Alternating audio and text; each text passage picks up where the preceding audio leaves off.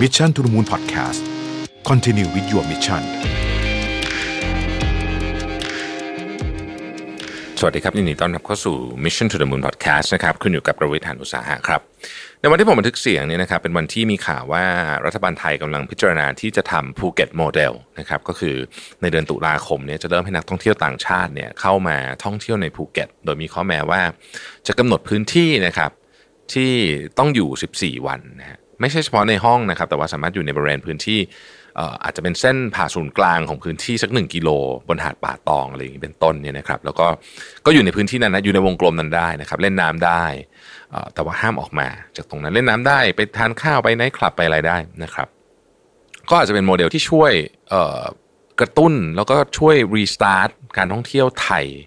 สำหรับ ชาวต่างชาติก็เป็นไปได้ แล้วถ้าสำเร็จก็อาจจะไปทำที่อื่นอีกนะครับในจังหวัดอื่นอีก แต่ว่าภูเก็ตเนี่ยด้วยภูมิประเทศที่เป็นเกาะนะฮะจะทำให้การควบคุมการเข้าออกเนี่ยง่ายนะครับถ้าเป็นจังหวัดอื่นอาจจะยากกว่าสักนิดหนึ่งนะฮะทีนี้วันนี้ผมก็เลยเอาข้อมูลมาจาก Nikkei Asian Review ซึ่งเป็นบทความที่ชื่อว่า Why Tourism in Asia Will Never Be the Same นะครับ เป็นบทความ Big Story นะฮะความยาวประมาณสัก 20 หน้ากระดาษ A4 ได้นะฮะ คือ บทความนี้เขาก็พูดถึงหลายเรื่องหลายประเด็นพูดถึงอันแรกก่อนก็คือ จริง ๆ มันเปิดบทความมาด้วยเเรื่องที่กรุงเทพนะครับเขาไปสัมภาษณ์กับผู้จัดการใหญ่ของ m o v e n p i c BDMS Wellness Resort เนี่ยฮะคือที่นี่ก็คือโรงแรมฮิลตันเก่านะครับซึ่งออตอนนี้เนี่ยเขาทำเป็น alternative state quarantine นะฮะซึ่งก็ราคาแพงทีเดียวนะครับ ราคา 1,900 เหรียญสหรัฐประมาณ 60,000 บาทนะฮะนี่สำหรับคนที่ไม่อยากจะไปอยู่ใน state quarantine ของรัฐ ก็มาอยู่ที่นี่ได้ 2 สัปดาห์นะครับ ก็มีคนมาใช้บริการพอสมควรทีเดียวมีนักนักนักเรียนไทยที่เดินทางกลับมาจากต่างประเทศ หรือว่านักธุรกิจที่เดินทางกลับมาจากต่างประเทศนะครับความน่าสนใจของเรื่องนี้ก็คือ อันนี้เป็นการปรับตัวรูปแบบหนึ่งนะครับแต่ว่ามีจำนวนน้อยมากที่ปรับตัวแบบนี้ได้นะครับ ตัวเลขที่เขานำมาบอกเนี่ยบอกว่า alternative state quarantine เนี่ยปัจจุบันนี้มีแค่สัก 5,000 ห้องเอง ซึ่งเทียบกับปริมาณห้องพักในประเทศไทยแล้วเนี่ยก็ยังถือว่าน้อยมาก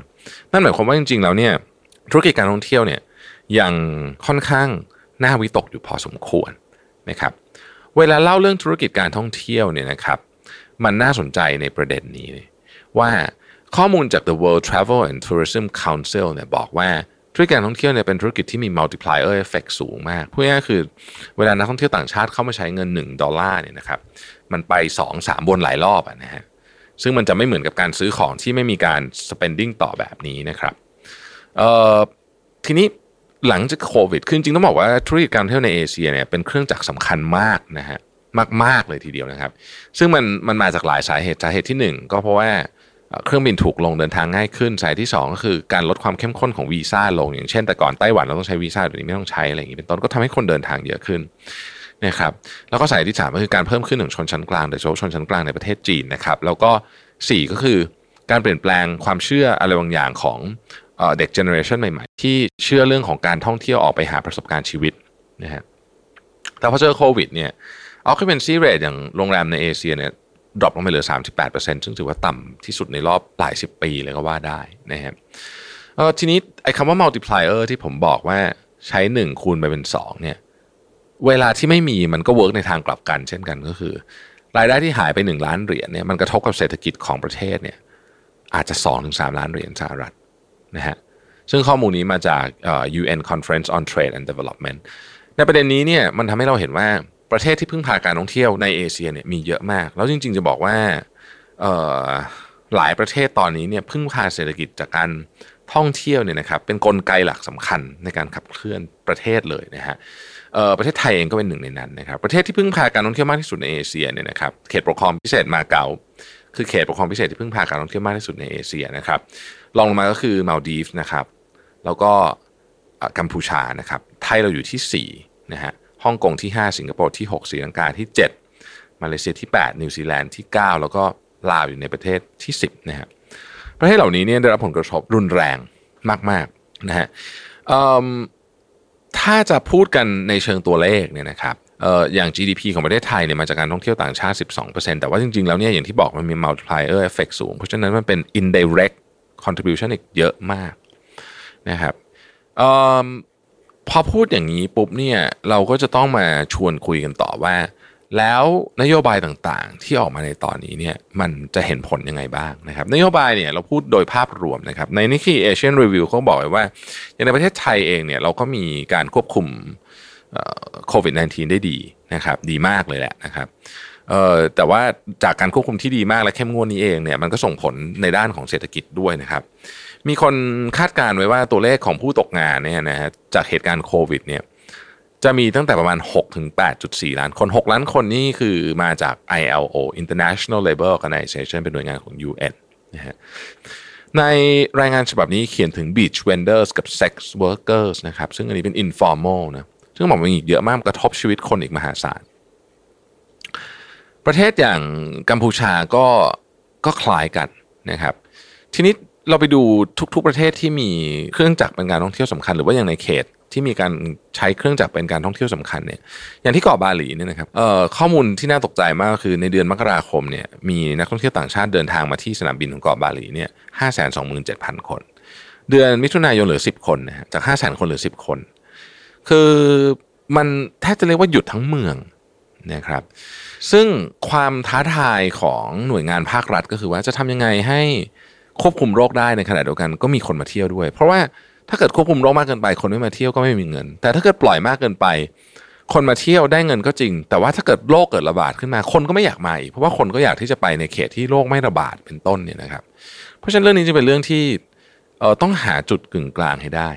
นะฮะญี่ปุ่นเองแบบนี้เนี่ยก็กระตุ้นเศรษฐกิจการท่องเที่ยวภายในประเทศ ซึ่งก็ใช้เงินไปถึง 12,200 ล้านเหรียญสหรัฐ แต่ว่ามาเจอระบาดหนักที่โตเกียวไอ้แคมเปญนี้ก็เลยไม่ค่อยประสบความสำเร็จสักเท่าไหร่ ในกรณีของบาหลีเองเนี่ยเขาก็พยายามที่จะสนับสนุนการท่องเที่ยวจากคนอินโดนีเซียเองนะครับ ก็ก็มีปัญหา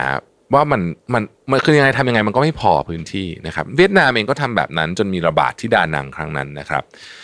ประเทศเดียวที่ดูเหมือนว่าจะไม่กระทบกับเรื่องนี้เลยก็คือจีนครับเพราะว่าจีนเนี่ยมีนักท่องเที่ยว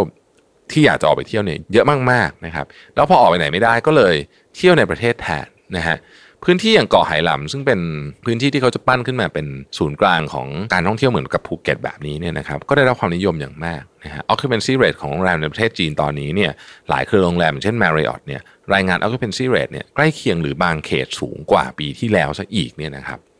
ซึ่งมันเป็นอะไรที่น่าสนใจมากนะครับว่าธุรกิจการท่องเที่ยวเนี่ยจะเป็นยังไงต่อไปหลังจากนี้ บทความนี้สรุปด้วยบอกว่าการท่องเที่ยวแบบเดิมที่เป็นการท่องเที่ยวแบบ cheap and long haul ก็คือการเดินทางไกลในราคาที่ถูกเนี่ยอาจจะไม่ได้เห็นอีกแล้วเลยก็ได้นะครับ เพราะว่าต่อไปนี้เนี่ยของทุกอย่างจะแพงนะครับและแผลเป็นที่โควิดเนี่ยได้สร้างไว้กับธุรกิจท่องเที่ยวธุรกิจการบินและธุรกิจที่เกี่ยวข้องเนี่ยนะครับ มันจะอยู่ไปอีกหลายปีเราลองหลับตานึกภาพดูว่าสายการบินสายการบินหนึ่งที่กระทบกับ เรื่องของโควิดเนี่ยเขาต้องใช้เวลากี่ปีที่จะเอาส่วนที่ขาดทุนกลับคืนมาให้ได้นั่นหมายถึงว่าค่าตั๋วเนี่ยก็จะไม่ถูกแบบเดิมอีกต่อไปนะครับโปรโมชั่นลดแลกแจกแถมที่เราเคยเห็นสมัยก่อนตอนบินก็จะไม่ถูกแบบเดิมต่อไป แล้วถ้าเกิดค่าเดินทางแพง มันก็จะไปกระทบกับจำนวนนักท่องเที่ยวพอกระทบจำนวนนักท่องเที่ยวเนี่ยจำนวนห้องหรือว่าโรงแรมต่างๆ ที่เตรียมไว้รองรับนักท่องเที่ยวเยอะๆเนี่ยก็จะกระทบกับเป็นลูกโซ่ด้วยนะครับเพราะฉะนั้นรูปแบบการท่องเที่ยวจะเปลี่ยนไปเยอะ อย่างไรก็ดีมนุษย์เราเนี่ยยังไงก็เชื่อว่าต้องออกเดินทางท่องเที่ยวเพราะมันมันอยู่ในสัญชาตญาณของเรานะครับ คนคงไม่ได้หยุดเที่ยวไป เพียงเพราะเรื่องนี้ แต่ว่ารูปแบบอาจจะเปลี่ยนไปเยอะมากคำถามก็คือว่าหลังจากที่ฝุ่นหายตลบหมดแล้วเนี่ย ประเทศไทยเราอยู่ตรงไหนของการท่องเที่ยวใหม่นะฮะเราจะไปโฟกัสที่ตัวเลขนักท่องเที่ยวเหมือนเดิม หรือเราจะเปลี่ยนใหม่เป็นคุณภาพของนักท่องเที่ยวแทนรายได้ที่เพิ่มขึ้นต่อหัวแทน ระยะเวลาที่นานขึ้นแทน แล้วถ้าจะทำแบบนั้นการออกแบบ strategy จะเป็นยังไง ปัญหาค้างคาทั้งหลายที่เคยมีอยู่ในประเทศไทยเกี่ยวกับการท่องเที่ยวไม่ว่าจะเป็นมาเฟียคุม รถแท็กซี่ มาเฟียคุม ชายหาดมาเฟียคุมร้านคุมอะไรต่างๆหน้าเหล่านี้ เราจะถือโอกาสครั้งนี้ในการแก้ปัญหาซะเลยทีเดียวจะดีไหมนะครับขอบคุณที่ติดตาม Mission to the Moon Podcast นะครับ สวัสดีครับ Mission to the Moon Podcast Continue with your mission